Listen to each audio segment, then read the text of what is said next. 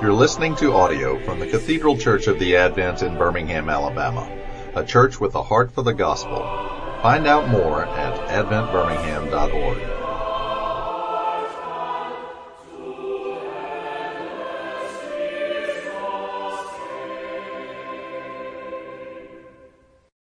Um, y'all, thank you so much for being here. I really appreciate you getting up early, and I, I think it, listening to what Cameron can I move that? Um, so listening to what Cameron had to say about being an asset to to dads, I think I need to turn that a little bit and just say how important my own dad was to me.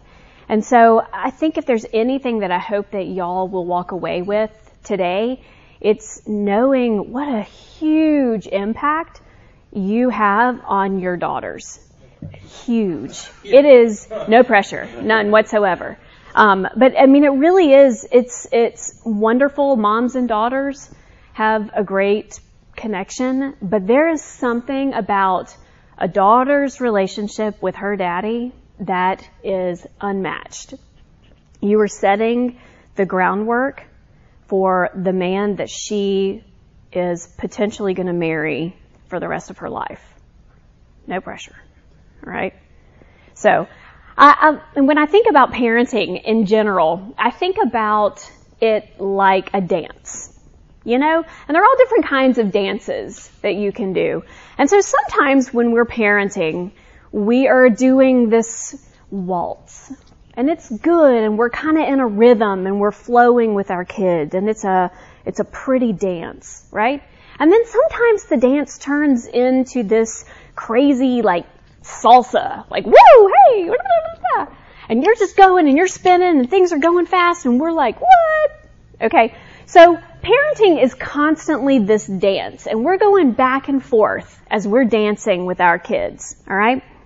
I heard it said one time recently, if I can be a little crass, I don't know the words, but um, I heard it recently said that parenting sons is a lot like being around someone who is smoking pot. Alright? That a lot of times with sons, you're just like, stop being lazy. Come on.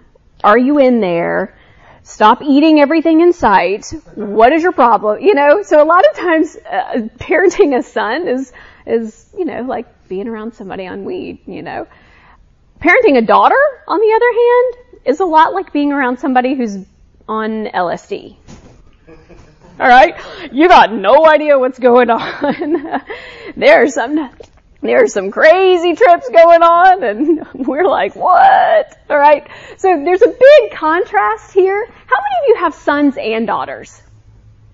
All right, so as you know, there's a big contrast between guys and girls, and understanding those differences between the two of them when I think about girls, every single day, if you were to go to the office every day, meet with your boss, and have a performance review of everything you've done that day, every email you sent, every minute you spent your time, even down to the clothes that you wore every day. That's what it's like to be a teenage girl every single day is a performance review. Every day. Academically, socially, athletically, materialistically, romantically, relationally, every aspect of a teenager's life is a constant performance review. So as parents, what we're hoping to do is set up a time when they can be with us and not feel like we are just one more person who's reviewing their performance. Alright?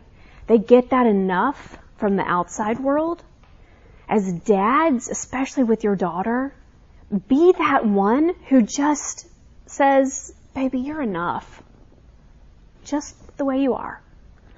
You don't have to look pretty. You don't have to get your act together. You can just be. And I'm okay with that. Alright? Uh, my youngest son is very much into bugs. So, I'm not. So our compromise was that um, we got him one of those butterfly growing kits. I can handle butterflies. Um, and so we have this little caterpillar and it comes in the mail and you put it in the cage and then it grows into this cocoon. And I had no idea how carefully you have to transfer this thing. It's like dangling, you know, and I'm like, ah, trying to move it to its little cage so it can grow into a butterfly, right? Had no idea. But thinking about that, I think that was one of the most profound images that I had of what it's like to be a teenage girl. Here she is in this tiny little cocoon. You know there's a butterfly in there. You know it's coming out. It's gotta grow and it's gotta develop. But there is this storm that's blowing around that cocoon. And there are tons of external factors that are out there. And that cocoon is just trying to hang on for dear life. That's what we're talking about when we when we come up with adolescence for for teenage girls. Um, now there are three different ways that we can know how they're going to handle that storm. All right? There's the developmental piece. There's the environmental exposures. And lastly, there's their support structure. So based on those three things are how an adolescent girl is going to handle the storms that she's in. So I want us to break it down a little bit between those three. All right. So developmentally. So First, I want to talk about physical development for a teenage girl. How, give me some ages. How old are your daughters? Five. Eight. Five. Fourteen. Eight. Fourteen. College, high school. College. High school. Nine. Sorry, I was like slow. How? High school. junior High school, junior high. All right, good. All right. So all all different ages. Okay, good. So when a child, when a, a, a girl hits about 10 or 11, we know culturally that changes are happening developmentally earlier and earlier. And we can blame it on hormones in the milk, we can blame it on social media, we can blame it on whatever it is. But the fact is, girls are developing younger and younger than they ever have. Alright? So when we're talking about changes, we're talking about even as young as like 9 and 10 years old girls are starting to developmentally change. And for a girl, everything is changing. Hormones are changing, body shape is changing, weight distribution in your body is changing. So you'll see girls who were very um, graceful and savvy on the soccer fields as a child suddenly become a lot more clumsy, a lot more awkward. And it's because our bodies are changing in ways that we don't know what's going on. Alright? So when, think about when your wife was pregnant.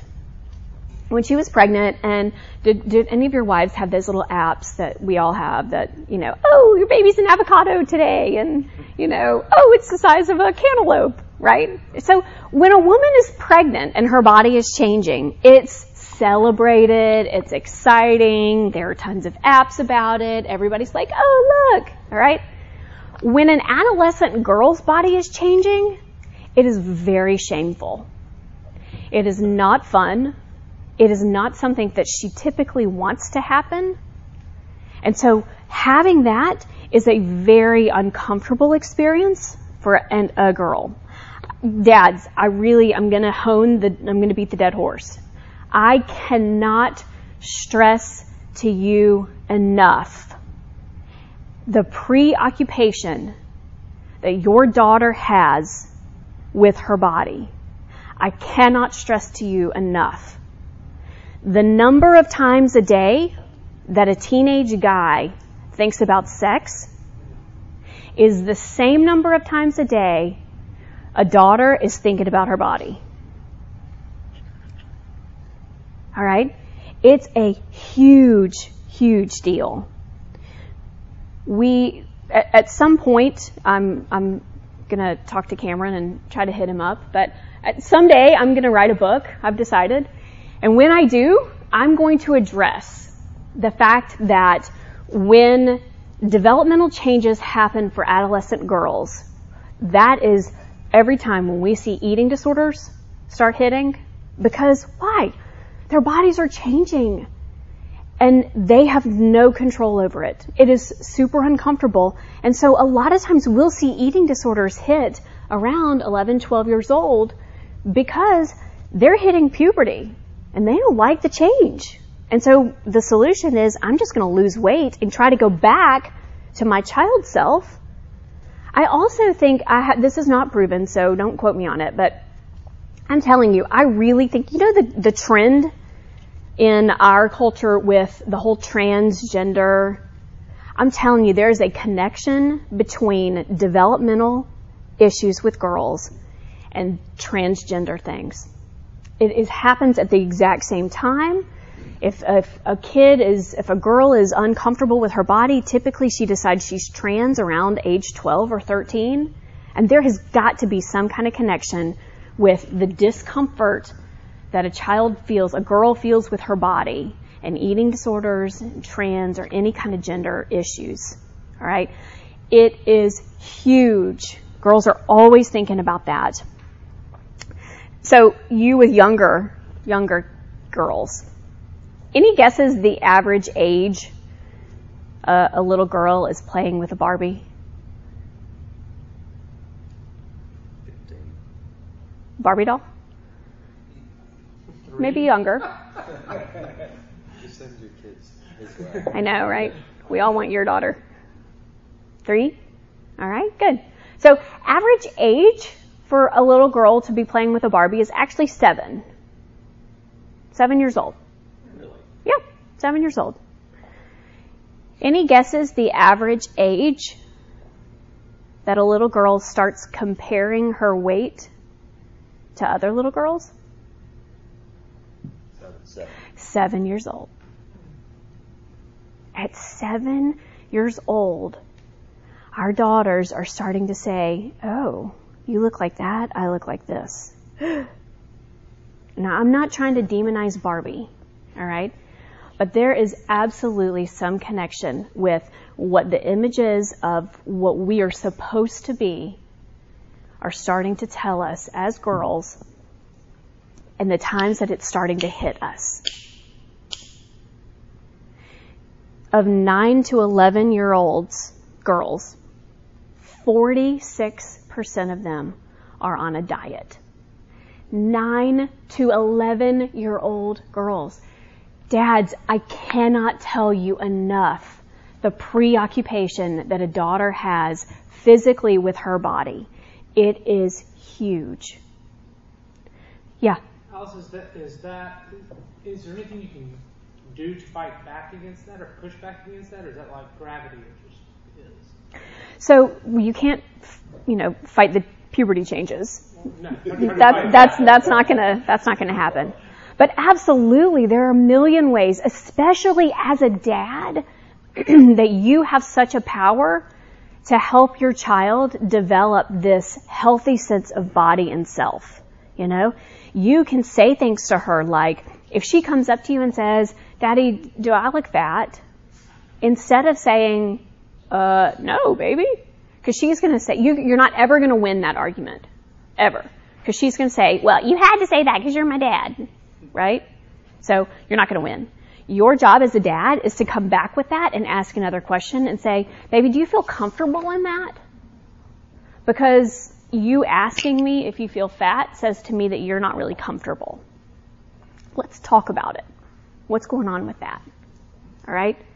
I think for dads, knowing yourself as well is huge.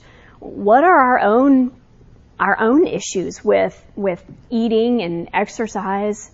What are our own bents towards people who are different sizes and shapes?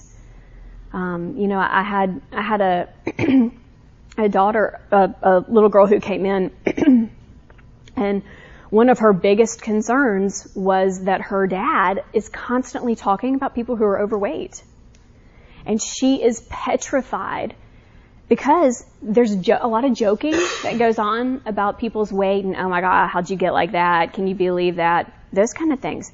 And your kids are picking up. They're picking up on things like that. So knowing our own bents, I think, is huge too. Alright? So, physically, there are a lot of changes going on.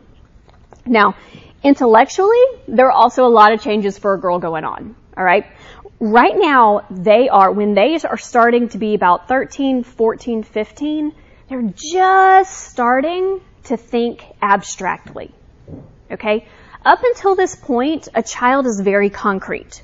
They're very black and white. It is either this or this. Okay? And so that makes it really, really hard. I know I'm going to blow your mind when I tell you this. It makes it really hard to reason with a child because they are still in this very concrete thinking. All right. So for a, a, a teenage girl, her friends one minute are like amazing and I love them, or the next second, I have no friends. Nobody likes me. Right? Because they're in that concrete black and white thinking. All right? So their life is amazing or it's horrible. It's one or the other. It's black or white. All right? Which actually makes a lot of sense in girl world when you understand that girls are living, teenage girls especially, are living in these dichotomies. All right? Because teenage girls are told that you need to be sexy, but not slutty. Right? You need to be smart, but not nerdy. you need to be social, but you can't look like you're trying to get attention. You need to be trendy, but you can't look like you tried to be trendy. Right? So the whole society of what a kid is, is in this black and white system. Alright? So understanding what they're going through is a constant pull back and forth, back and forth, back and forth. Okay? Now, the cool thing, especially for dads, is as they're getting older, they have the ability to start thinking way more abstractly about things like religion and politics and asking questions like that. Alright? So we get to engage with them in conversation as opposed to impose on them, this is what it has to be. Now listen, I am not saying that when your child says, I don't want to go to church on Sunday morning, you say, okay. Alright, I'm not advocating that. You set the boundaries, you set the rules for your house. But what I am saying is, instead of saying, yes you are because you go, you live in this house, that we sit down and we say, so baby talk to me about that. What's going on? What do you not like about it? I'd, I'd love to hear your standpoint. And just listen. Alright? Intellectually, this is their time to start expressing opinion and starting to figure out where they are. All right. No, you're fine. What's different for every child? So we know that the human brain is not fully developed until the age of 25. All right. And so really that gray matter in the brain starts changing again. It changes several points in our development. But really about 12, 13, it's going to start and then again at like 16, 17. And is this the abstract?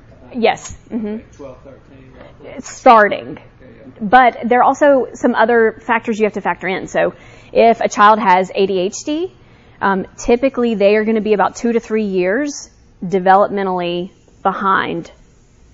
So even though their chronological age is 15, really developmentally somebody with ADHD would be about 12 or 13. Okay, so it all just kind of depends on the child itself. But yeah, that's kind of a rough, a rough guideline. Any other questions? Okay. So developmentally, we've talked about physically and intellectually. I want to skip over to environmental because we talked about those are the three things that help a child survive the storm. All right. There are three basic needs for every child. Three basic needs security, acceptance, and significance. Security, acceptance, and significance. Security is that unconditional love, that safety, that, baby, even if you mess up, I'm gonna be here. Unconditional love. Acceptance, that for a child is the need to be noticed. It's the need to be somebody. to have some kind of skill, to have some kind of importance. That's that need to be noticed. And that's acceptance, alright? Significance, the last one, is these are the big existential questions that a teenager needs to ask. Really good, healthy questions. The who am I? What is God? Why am I here? Alright? And that's that sense of significance of, do I have a place in this world? Alright? Those three things a teenage girl is always asking herself. What's my security? What's my acceptance? And what's my significance? Alright?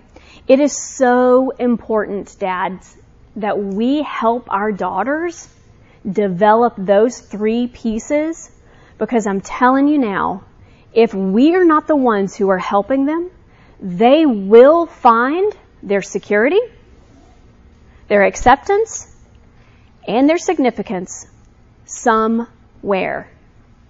Whether it's in another punk teenage guy, or social media, or grades, or whatever it is, they're gonna find their security, acceptance, and significance in something. Alright? As Christians, you know where I'm going with this. We find ours in Christ. But dads, you are modeling for your children that relationship with a heavenly father. You are the closest thing that they can comprehend, especially because remember, they're not abstract thinkers yet. They're concrete thinkers. Moving towards abstract. But until then, dads, you are the closest thing that they have to understanding what a heavenly father is and how our security, acceptance, and significance comes through him. As dads, it's so important that we help our daughters develop that here now. Now, I'm writing a blog actually for Rooted coming out hopefully in a couple weeks, a week or so. And it's on criticism. Alright? Dads, criticism is the number one killer to any relationship. Whether it's your marriage, whether it's your boss, whether it's your child. Criticism is the number one killer for any relationship. Alright? And so when a child feels like dad is constantly criticizing, nobody wants to be around that. That's not fun. And even when we do it out of love because we don't want to see our kids fail because we know that they are more than that and that potential is there, there's a time and a place to offer criticism. But it is not all day, every day. There has to be built in fun in your relationship with your child. There has to be that, that foundation in order for criticism to be heard. But if we're constantly just like, meh, meh, why'd you do that? Have you done your homework? Have you done this? Why'd you do that? Ugh. Think about the dialogues that are going on with you and your child. Criticism is the number one killer, alright? And so, your job as a dad is to give your child the freedom, give your daughter the freedom to wrestle with some of these questions on her own. Give her that freedom. Let her know that her, her opinion is very valuable. You know, I will never forget, so my dad is a pastor, was a pastor for years, years. And I remember coming home from college, and um, it was my sophomore year, and me being like, Dad, I love you, but I'm done with God.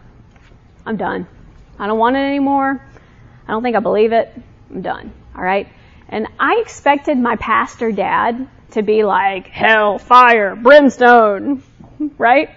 And you know what my dad said? He said, okay. I was like, Ma? What? He said, yeah, put your Bible up. You stick it under your bed. We'll see how it goes.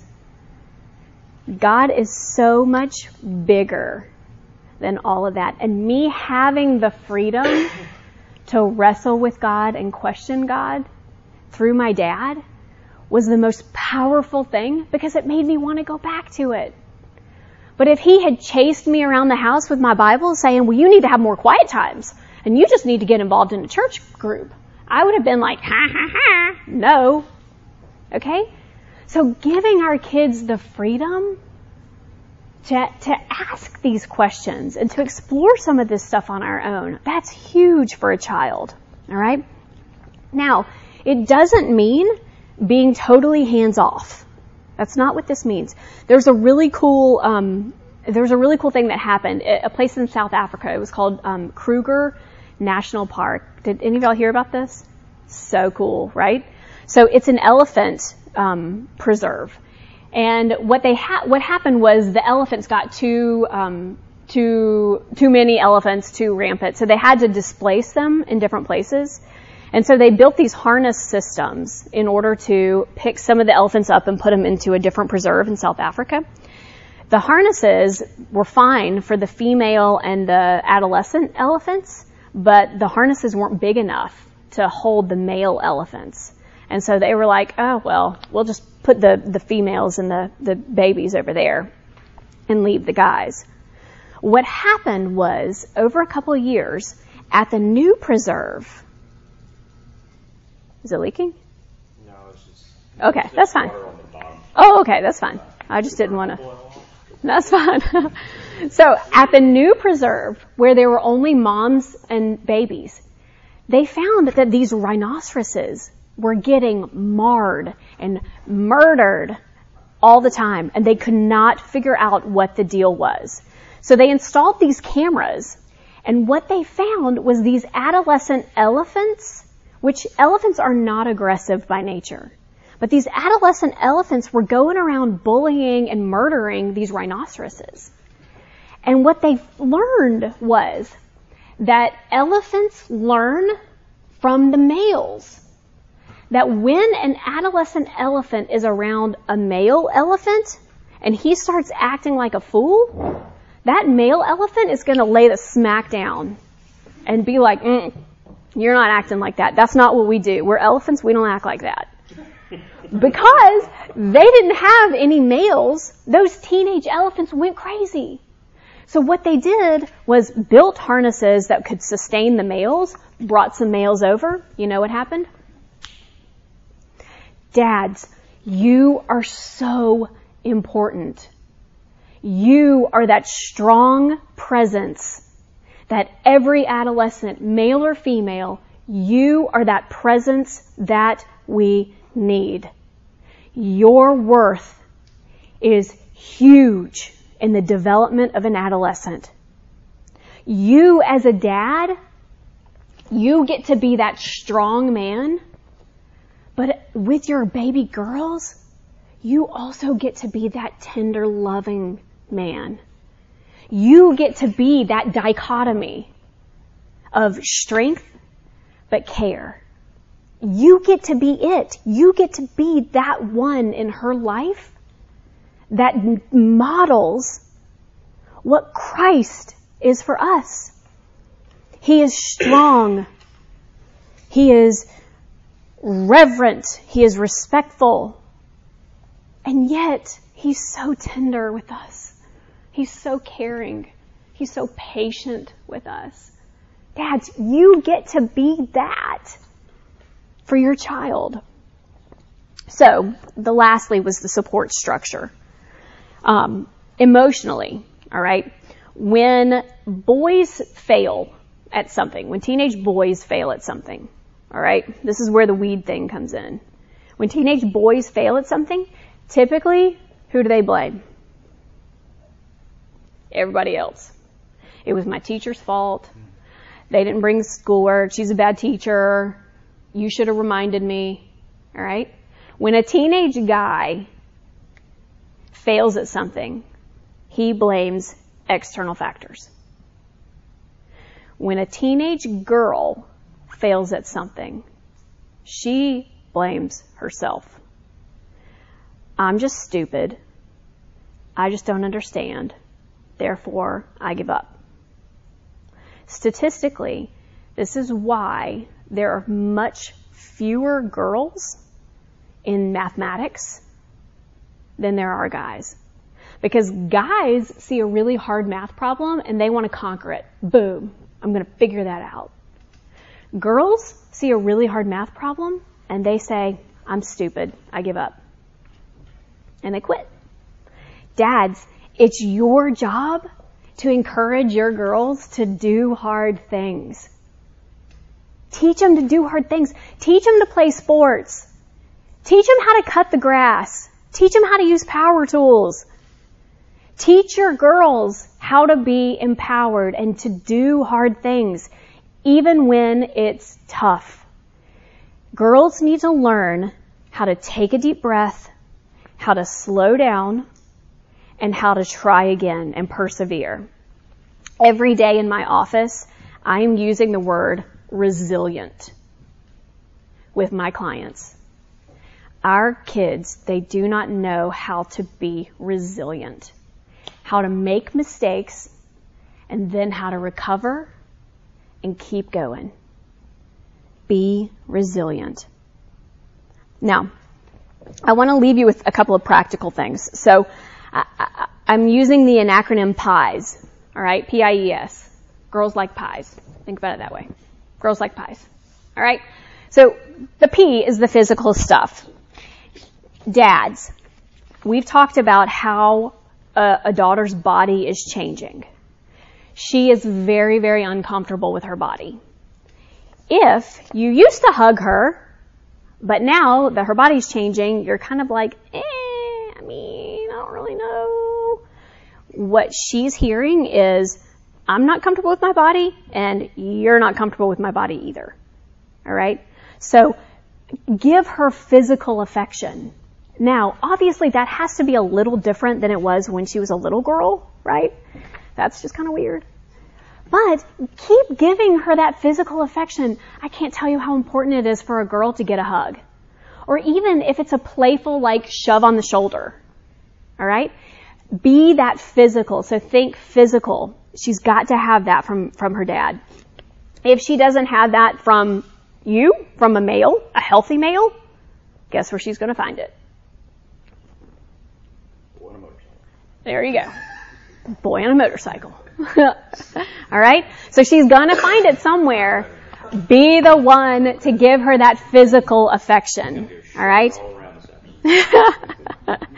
um, intellectually, so that's the, the I. So physical, we're gonna be there present. We're gonna give her hugs. We're gonna be physical with her.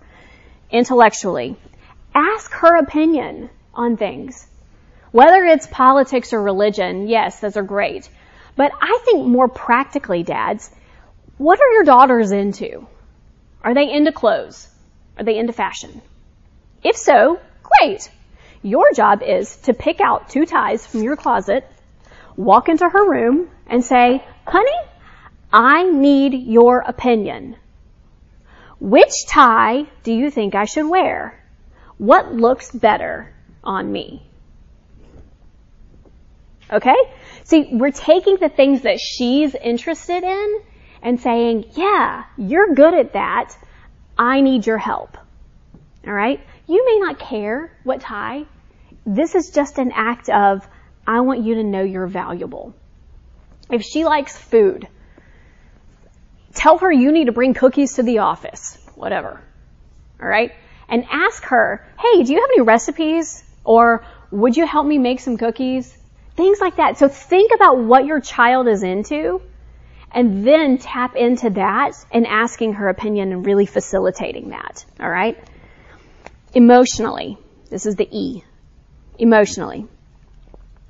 At any given moment, she is feeling a million different emotions. We don't know why. Even as a grown woman, I don't know why.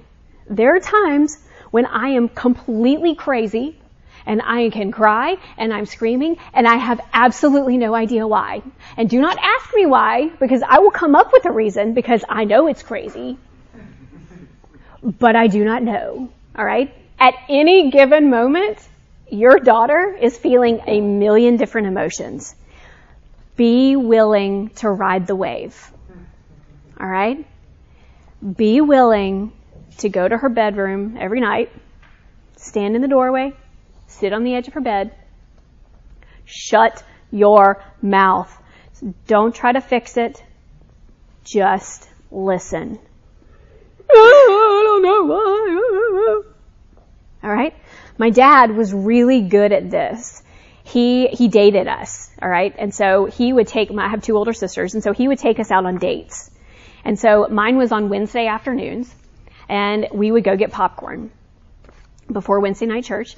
And I remember my dad, he would sit down and every week, dads, he would ask me the same question. All right. He would look at me, he's very southern. All right. So he would say, darling, what's it like to be you? And then he would just stop. And at first, I was creeped out, and that was weird. And I don't know what you mean. What are you, what are you talking about? I don't know. All right. So know that if you get that response, that's okay. But the next week, you're going to come back and ask that same question. Darling, what's it like to be you? That's not, what have you done on your homework? It's not, what do you have coming up? It's, what's it like to be you? And eventually, I got to the point where I would profess my love for Michael Bolton and tell my dad how in love with him I am and I just can never have Michael Bolton. right? We had that relationship. We could do that because it was a week after week thing and I knew that he was safe and he was gonna ride the waves with me. When it's high tide, y'all better be high tide. When it's low tide, you gotta be low tide. Be willing to ride the emotional waves. Alright? The, the last thing is spiritually. We cannot underestimate the power spiritually that you have for your daughters. Alright? We've already talked about how you are the earthly example of the Heavenly Father. And that is amazing. Our Heavenly Father provides for us. He cares for us. He loves us. He disciplines us. You are that version for her. Alright? So give her space. It is normal for a teenager to go into their room and close their door for hours and hours. That's normal. Don't freak out. However, the same way that Christ pursues us, we pursue our daughters. Alright? So even if she's in her room for two, three hours, I love the image. Put this image in your head. You stand at the door and knock. Sound familiar? The same way that Christ stands at the door and knocks. Dads, stand at the door and knock. Pursue your daughter. And if she says, go away, it's okay. We say that with Christ all the time. We spit in his face. We tell him we don't want him. But he never gives up. He continually pursues us. And that's your job as a dad. Go back and knock again. Alright? Knock at the door, stand there. Give her the space, but let her know that you are always available. You are the one, she is the one that you pursue. It's her heart that you want to understand. Alright? I had my dad and I, we continue to have our, our dates. It's not weekly anymore. But I was having coffee with him last, last week or two weeks ago, last week. And I was telling him about coming here and I was just asking him about being a dad, which by the way, he, he would be, if y'all ever want to do a dad parenting conference, you need to call him. He's phenomenal. Um, and so I was asking him what it was like as he's reflecting now that he has grown, grown daughters. And I want to leave you with this. He said, you know, darling, there's only one time in life to do some things. And you have one, one chance to be a dad to the child at that age. There's one time in life to do some things. And I want to leave you with that, not with the burden of there's one time, but with the hope that with Christ, there's one time. You have this opportunity. Are you going to mess up? Yeah. Which is why we have Christ. Which is why we have Him to intercede with us and to help us and the Holy Spirit to guide us and to be there, to be aware of what's going on with our daughters and how we can help and serve them. Let me open it up. I don't know how, how much time are we crunched on time? Um, minutes. Okay. Uh, Does anybody have any questions or anything? Yeah. Um, is there such a thing as like over affirming under a daughter? Um. Like, I think my mindset is this. My wife sometimes disagrees with this. Like, the world is gonna like chop my daughter down, you know, into little pieces. So I like, I'm like pumping her full of affirmation Uh-huh. all the time. My wife's like trying to get her like big head, Right. unrealistic sense of self, Right. sense of worth. And, you know, so did you settle this debate so I can go win it and have a fish? Right. That's So- impossible. I, yeah, right. Good luck. no, I, I, I mean, I think really, Cameron, you got to go back to you got to speak the truth in love. That that's what we're called to do. And if if she's doing things that are not Christ-like, then yeah, absolutely. Um, I, I, don't- I think, I think I- I'm totally going to skirt around that one. I think y'all got to figure it out. I think you know your daughter. I think you know if it's too much. If you see her acting like she's got a big head, then maybe it's too much. You know? I don't think that there's a, I'm not going there. That's between y'all. But in the sense of affirming our love for them, you can't ever. no, no, no. Not ever your love for sure. So For sure. An easier way to potentially dodge it is. Yeah, there you go. Cameron, are you listening to this? All right, cool. Oh, so you're misunderstanding how I'm actually demonstrating. Right, exactly. It turns out you're judging my motives. right. That's hilarious. Yes, good point though. Yeah. Alice, uh, how like how uh, would you say as dads we like practically um, communicate our own like shortcomings and failures around our daughters, particularly like I mean my daughters are eight five, so Yeah. like I, I don't think I had great modeling on this as a as a kid, so I don't really I, I, you know I'm very aware of my weak, my weaknesses and shortcomings and failures.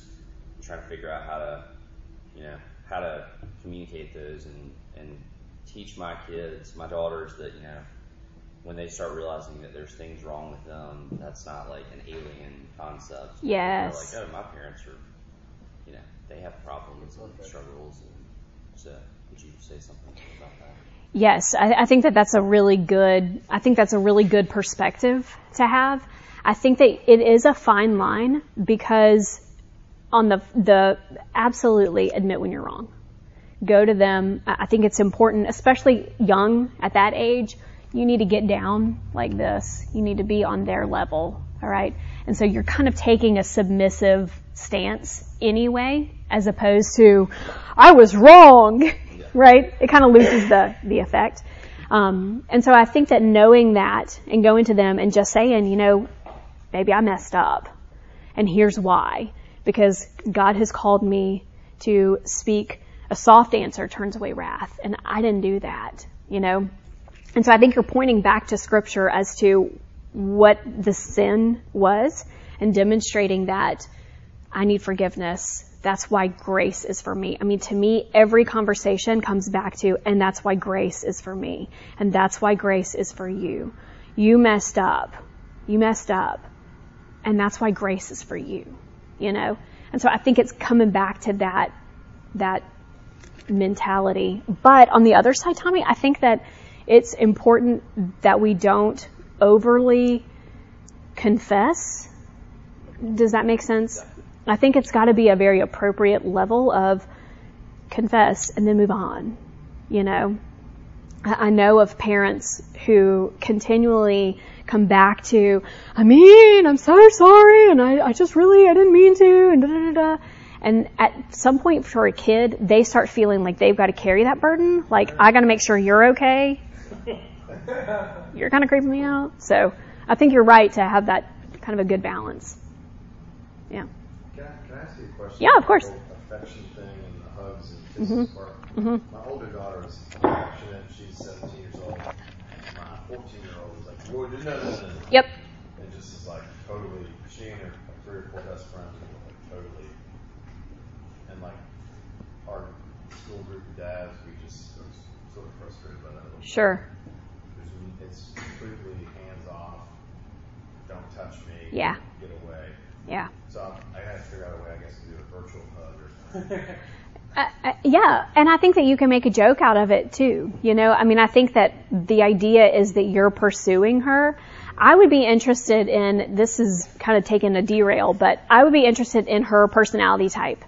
Because different personality types are going to be more prickly to physical affection, right? And so if you can know what is, what's her personality and is this something that she would respond to or not, um, but I think that that's where it doesn't have to be hugs, but that's where you can like shove her, you know, Yeah. you know, kind of do a kick or things like that that still s- make some kind of contact, but don't have to be like hug me, you know. Because the last thing I'll do is creep her out. Right. More, I mean, creep her out more than I right. That's our goal here. yeah. Yeah. I like your virtual hug though. I think that that's a funny idea. I kind of like kicking her. Yeah. I do that a lot. It works. It works. Yeah. Trip 'em. yeah, trip them. That's a great idea. It becomes a game. Yep. I, I know, right? Um, well, we're coming to quit. Why don't I pray for us? Okay. Thanks so much, Alice. Sure, of course. God, thanks uh, for this time. Thank you for the wisdom you've given Alice and for the ministry you've given her. And Lord, we are um, we are all just uh, struggling uh, to um, try to figure this out. And I pray you bless us with wisdom. Most of all, Lord, we pray that our daughters would know you as their heavenly Father, is the one who loves them perfectly. And pray God that the expectation of their heart would be in you um, and in your grace and your love for them. And I pray that you'd help us all to abide in Christ today, might bear much fruit for the glory in the name of Christ. In Jesus' name we pray. Amen. Amen. All right. Thanks, Alice. You're so welcome.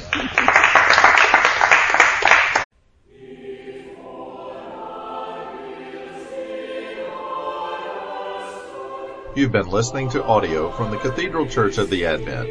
If you live in Birmingham or find yourself visiting, we hope you'll join us at one of our Sunday services. Find out more at adventbirmingham.org.